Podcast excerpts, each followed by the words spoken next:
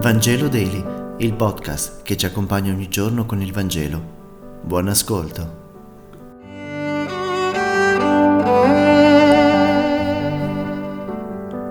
Mercoledì 12 ottobre, lettura del Vangelo secondo Luca, capitolo 11, versetti 42-46.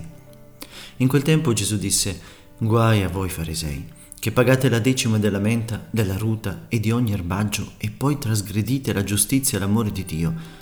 Queste cose bisognava curare senza trascurare le altre. Guai a voi, farisei, che avete cari i primi posti nelle sinagoghe e i saluti sulle piazze.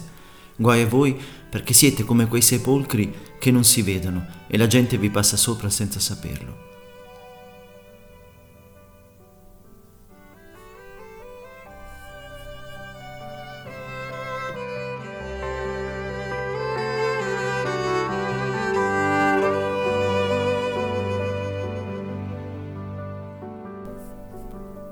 Anche oggi il Vangelo ci pone dinanzi al fariseismo. Ci ricorda che il fariseo ha due caratteristiche. Presume di essere giusto e nientifica gli altri, cioè li disprezza cordialmente e non li valuta per nulla. A queste due ne aggiunge una terza, comune a tutti. Ama il denaro, senza il quale nessuna presunzione è in grado di farsi valere. Egli si vanta davanti a Dio e agli esseri umani, rubando la gloria di Dio e disprezzando i fratelli e le sorelle. Ha sostituito la misericordia di Dio con la propria impeccabilità. Invece di mettere Dio al centro di tutto ha messo se stesso. Anche Dio è in funzione di lui. Quanto ha ragione il Signore. A volte anche noi cattolici facciamo come i farisei. Facciamo diventare gigantesche quelle questioni invece di guardare quelle vere. Certo è importante l'idea della decima, l'attenzione al Tempio e ai poveri, a partire dalle proprie disponibilità finanziarie.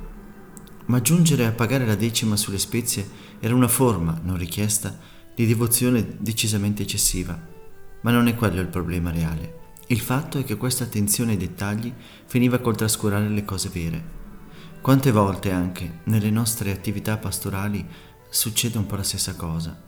Si litiga per piccoli dettagli, gli orari della messa, su chi deve fare il catechista, e non ci si rende conto che il nostro lavoro è dare testimonianza.